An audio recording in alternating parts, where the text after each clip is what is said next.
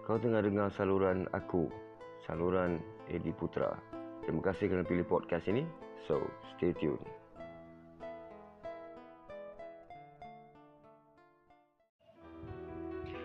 Sekiranya anda mempunyai masalah kesihatan seperti penyakit-penyakit berkaitan dengan medik, yakni penyakit kencing manis, darah tinggi, sakit buah pinggang dan lain-lain, serta anda juga mempunyai masalah mistik seperti gangguan, syaitan, sihir dan sebagainya, anda boleh menghubungi di talian 019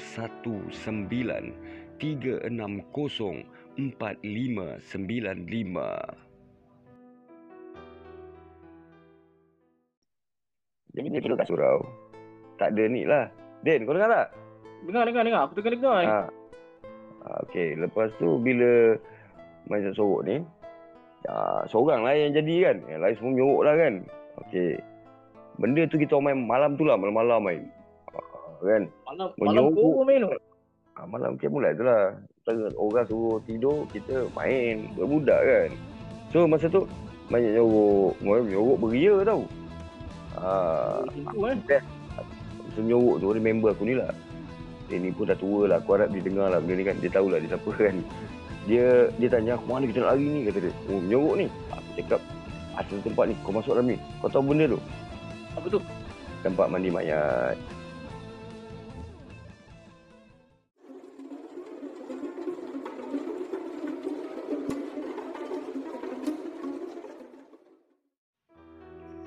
Assalamualaikum.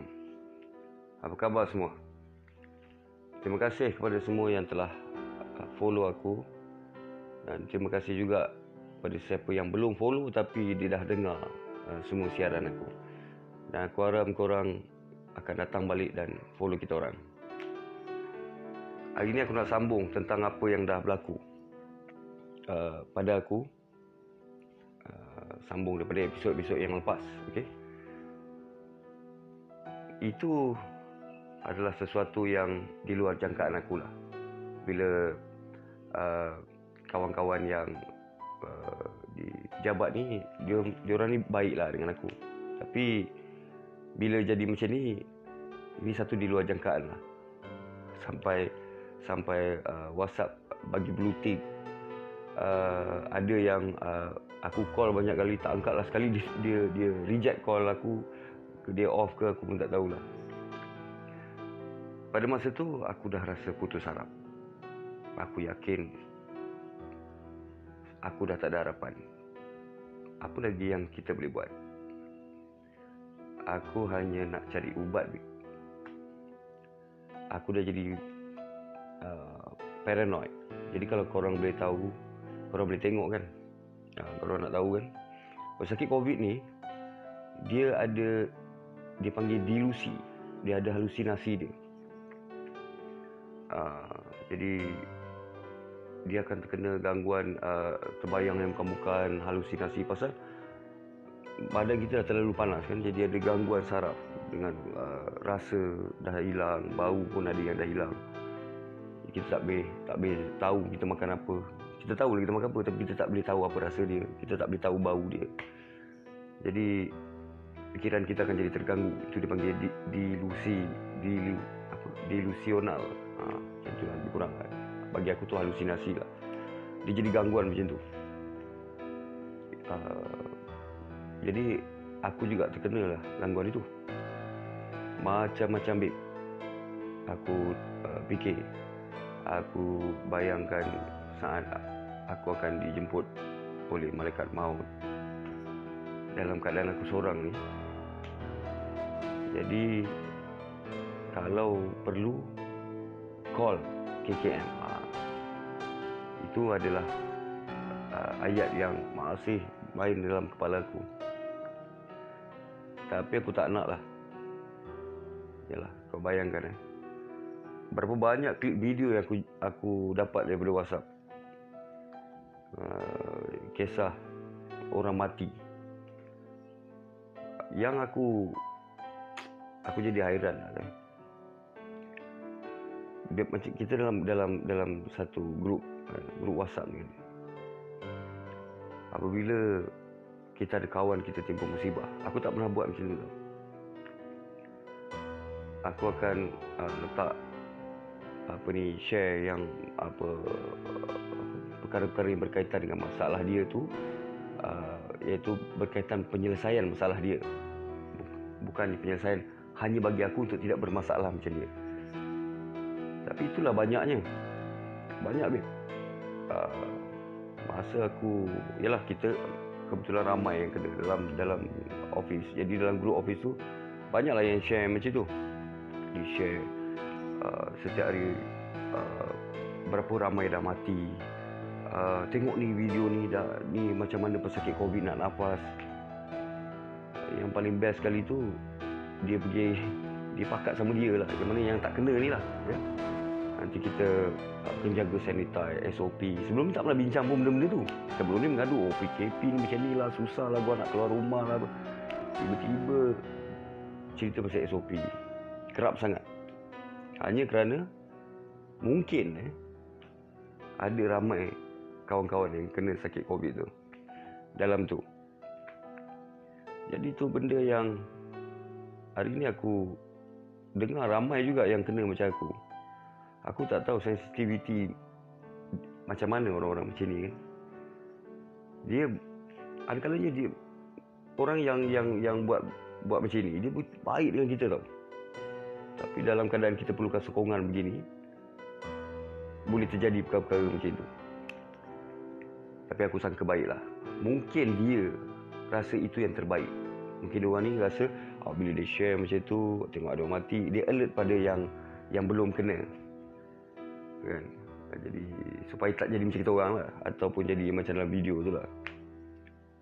Masa tu uh, aku tengok WhatsApp tu aku rasa macam ah, habislah. Yalah kita ada kawan yang dah meninggal kan.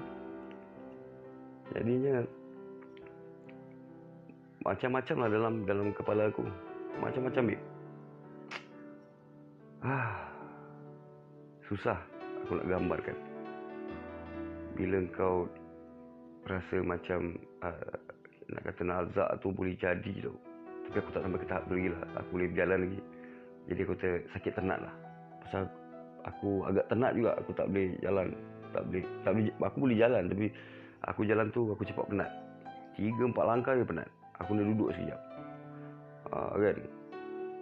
Jadi uh, itu satu pengalaman yang sangat sangat apa nama yang tak boleh aku lupa lah.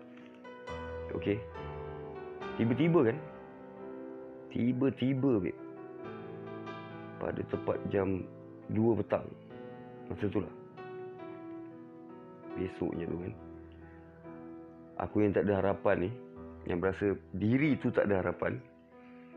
Dan kita kita dah lalu, dah lalui ke semua sakit yang macam mana. Apa yang orang sebut tu memang memang aku kena lah. Tinggal lagi aku tak pakai tabung oksigen macam tu kan. Tapi kawan aku dah arwah Habib. Okey.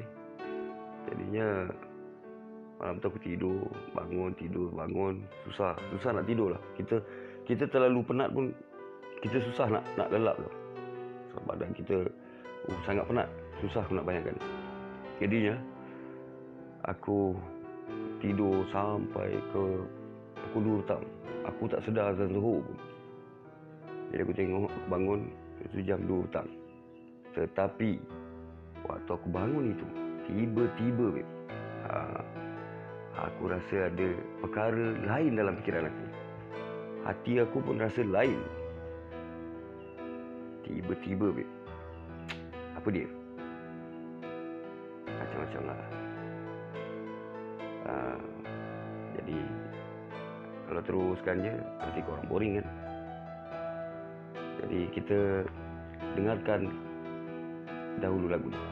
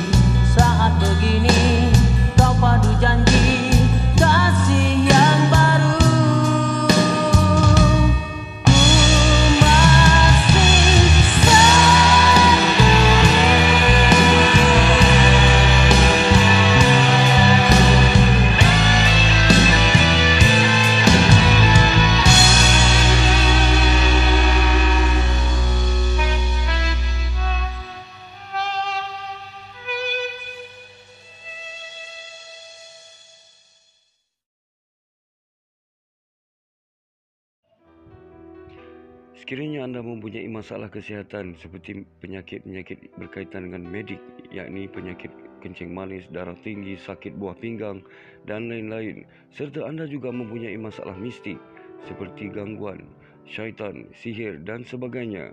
Anda boleh menghubungi di talian 019 360 4595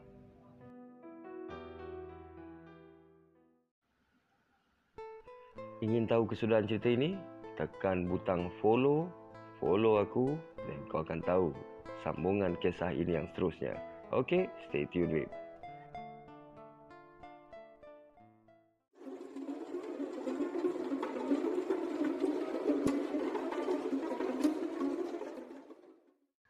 Pada waktu aku kena COVID, aku tak pernah dengar apa muzik pun. TV pun aku tak buka. Rumah aku tak pernah pasang lampu. Kipas pun aku tak pasang. Dia tidur berpeluh pun tak apa. Sebab kalau pasang kipas, aku akan jadi sejuk pula. Ha, dia jadi pelik macam tu. Jadi aku teruskan lah. Apa yang tiba-tiba tadi? Hmm. Okey, tiba-tiba kan. Petang tu aku bangun. Aku rasa tenang aja. Tenang, tenang sangat. Aman. Ya. Walaupun aku sakit, ni, aku nampak aku ah, tercungap-cungap ni kan. Tapi aku rasa aku rasa tenang lah. Aku cuba bangun walaupun rasa slow kan penat jalan penat jalan penat lepas tu aku ada pening-pening sikit pasal mungkin aku dah uh, tak makan daripada pagi je pada hari tu jadi aku tak tengok telefon aku tak tengok apa aku aku nak pergi semayang.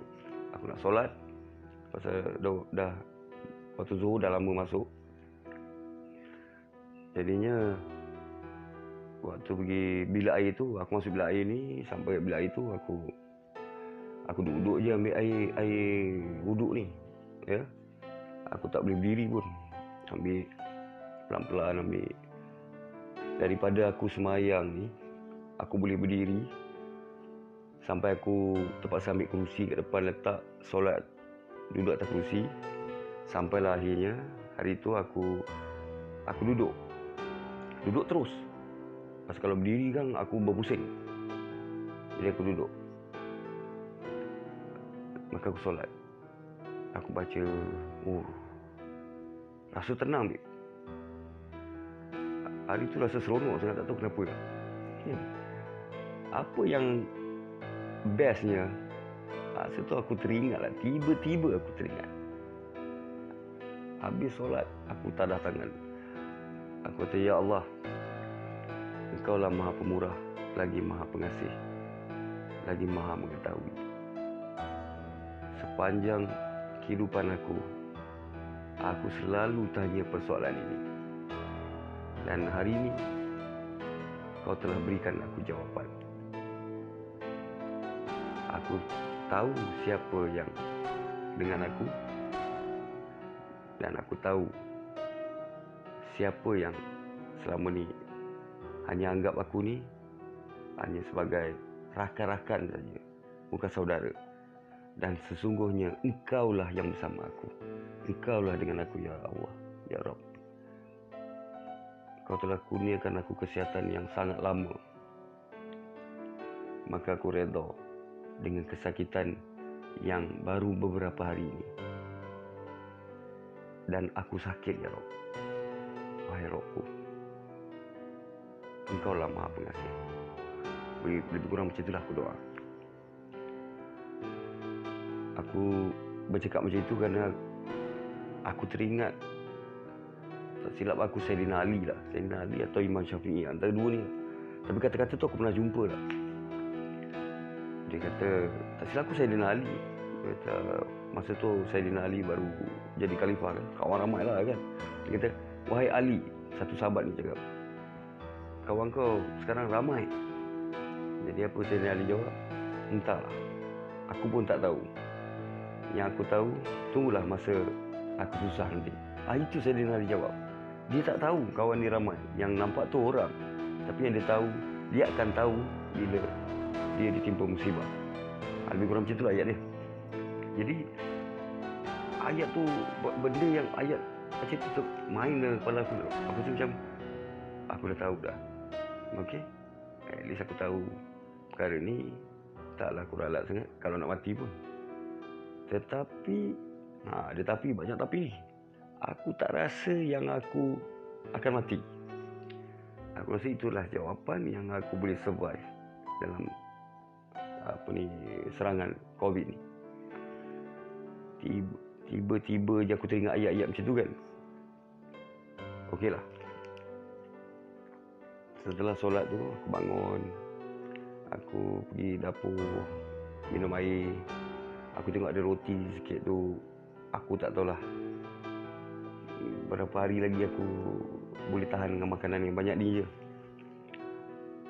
Tengah-tengah aku makan tu ada satu orang call aku dia call tau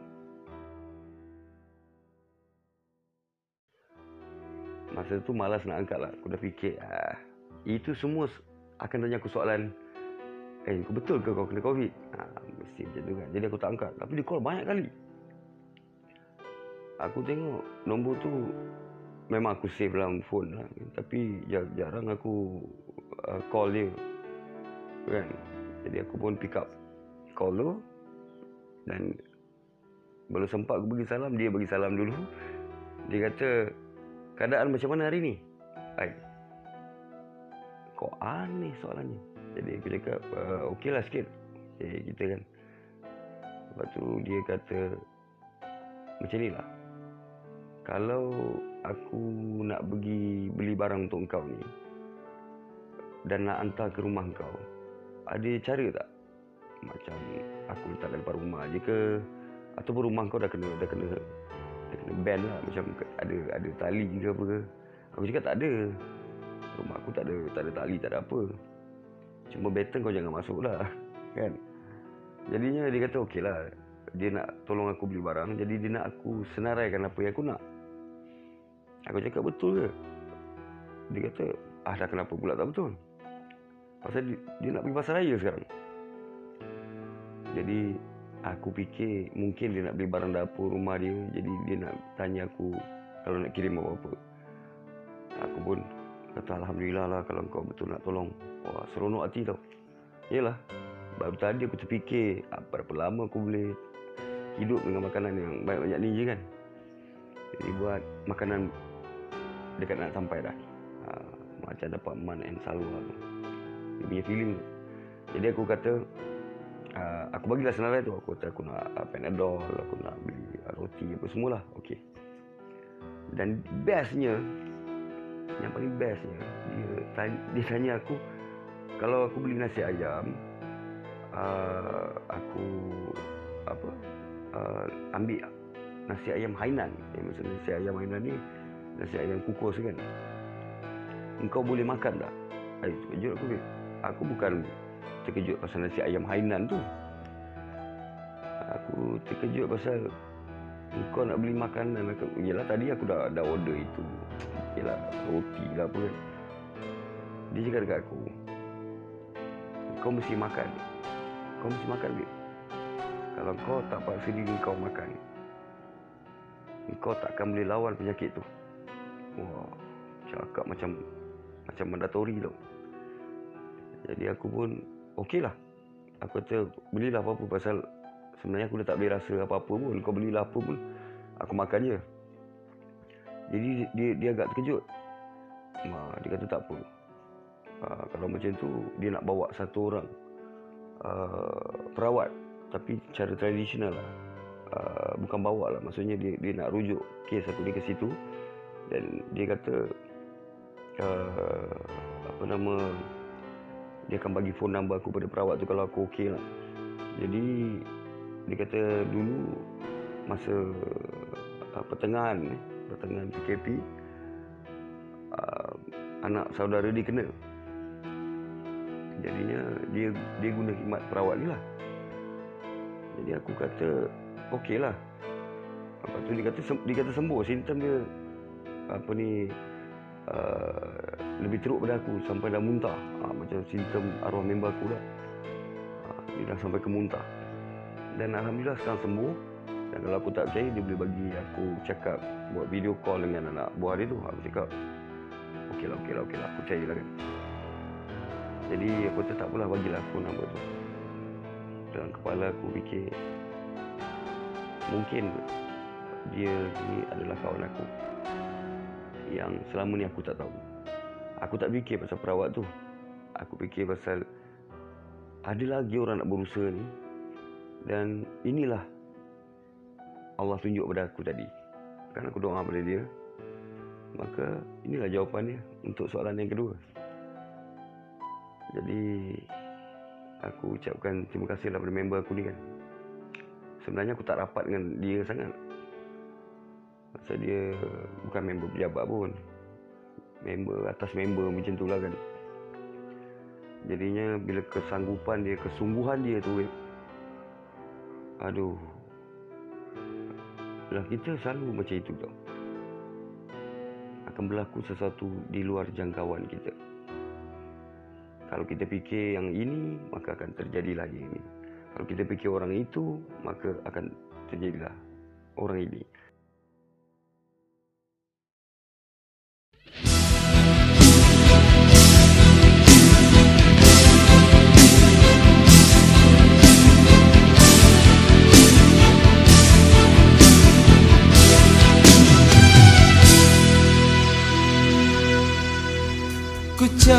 Cari cahaya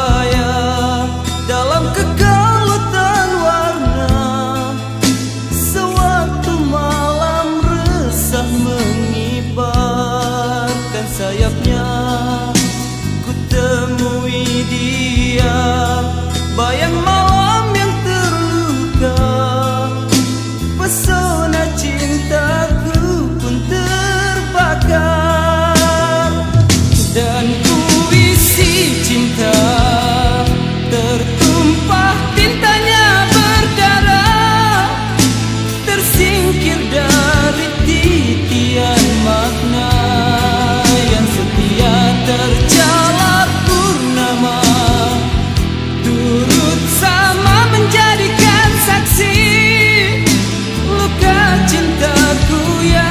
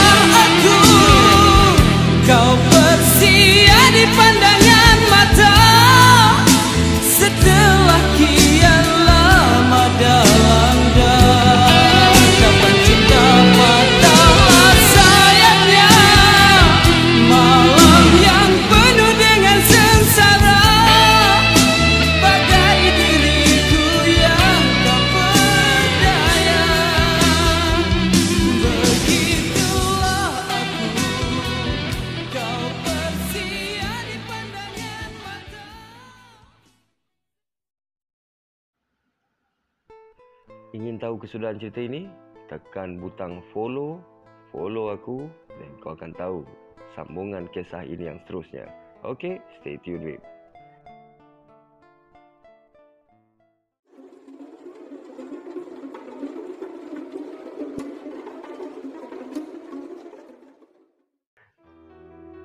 Jadi aku nasihatlah dalam hidup ni janganlah bergantung kepada orang yang bergantung kepada makhluk atau kau meletakkan harapan seluruh hidup kau kepada satu orang. Kerana itu akan membuatkan engkau rugi. Bergantunglah kepada Allah. Dan bersyukurlah kepada dia. Dan terima kasihlah kepada orang yang dihantar pada engkau.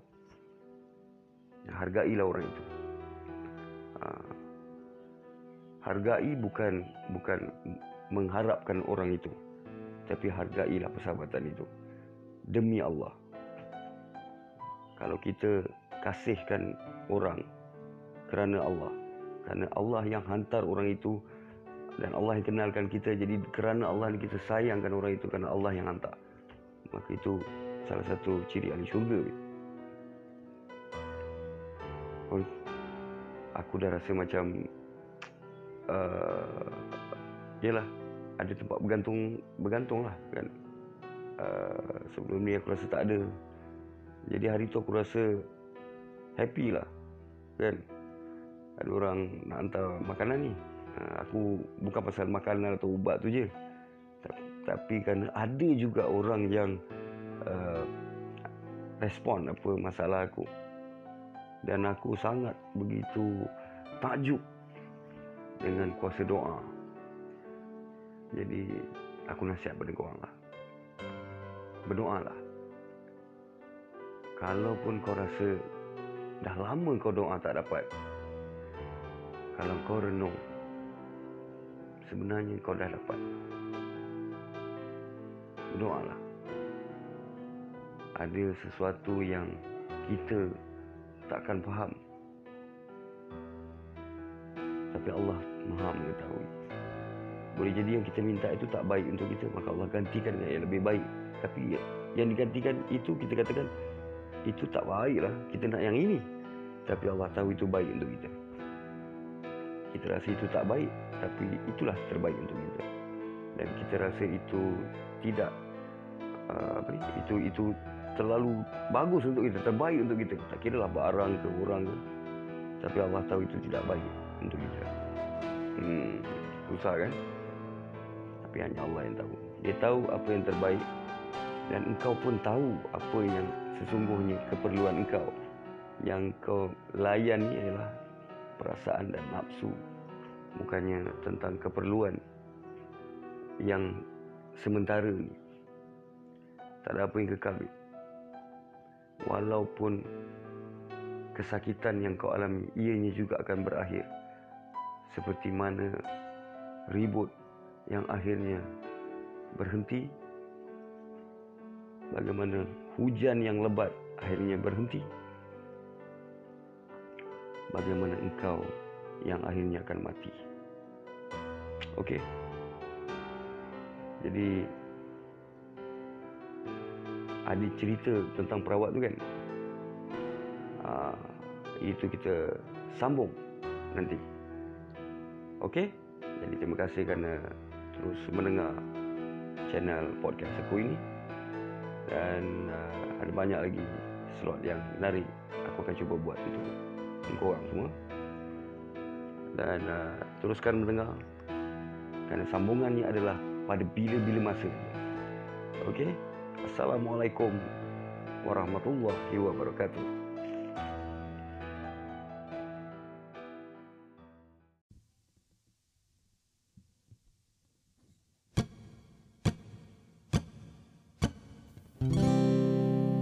bila bersemadi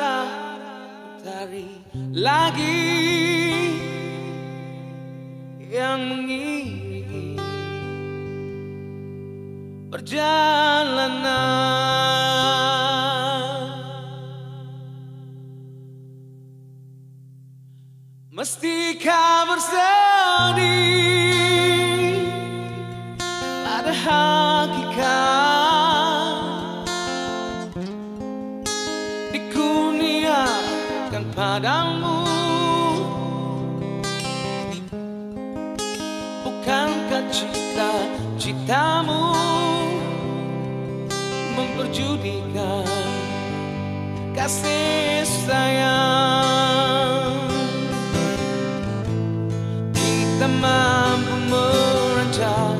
Hanya Tuhan menentukan. Tak perlu dikisahkan. Oh, oh, oh, oh. kita mampu merancang. Hanya Tuhan menentukan. Tak perlu dikisahkan. Janganlah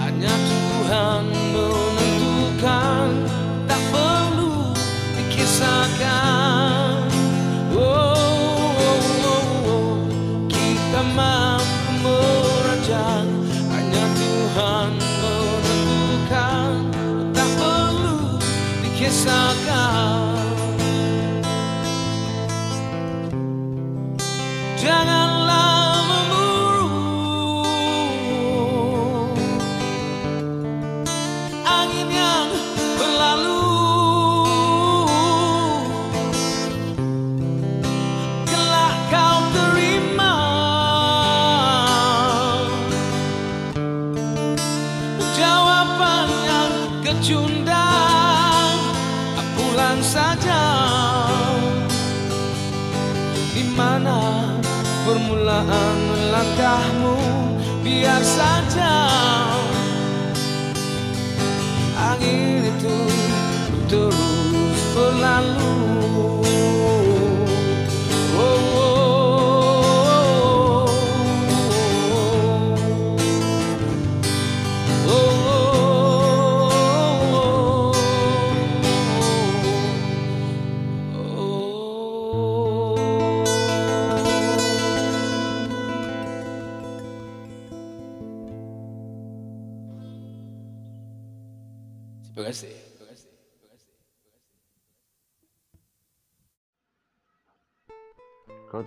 saluran aku, saluran Edi Putra. Terima kasih kerana pilih podcast ini. So, stay tuned.